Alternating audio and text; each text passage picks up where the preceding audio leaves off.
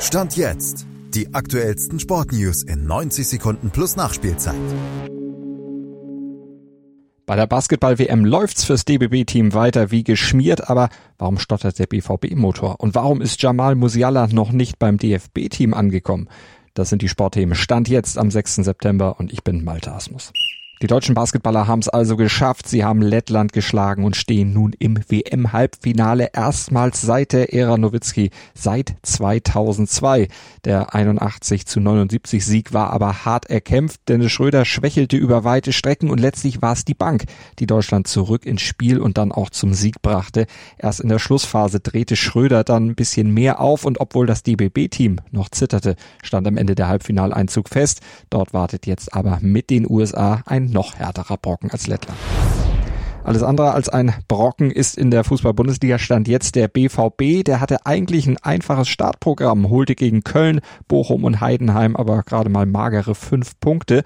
T-Online-Experte Stefan Effenberg glaubt zu wissen, warum. Er schreibt, dem BVB fehle diese letzte Entschlossenheit, auch dieses etwas Schmutzige in den entscheidenden Phasen. Das müsse Trainer Edin Terzic jetzt aus dem Team rauskitzeln, sonst würden die Bosse wohl über Julian Nagelsmann nachdenken müssen. Der BVB sollte sich damit aber beeilen, sonst schnappt der DFB Nagelsmann vielleicht noch weg. Denn der Fußballverband dürfte auch mitbieten, wenn die Schicksalstestspiele von Hansi Flick gegen Japan und Frankreich doch nicht wie gewünscht verlaufen sollten.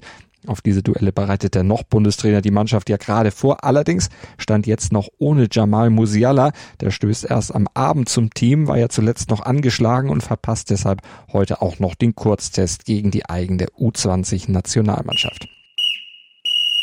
Ihr verpasst dagegen nichts, wenn ihr Stand jetzt abonniert. Das geht überall, wo es Podcasts gibt. Dir hat dieser Podcast gefallen? Dann klicke jetzt auf Abonnieren und empfehle ihn weiter. Bleib immer auf dem Laufenden und folge uns bei Twitter, Instagram und Facebook.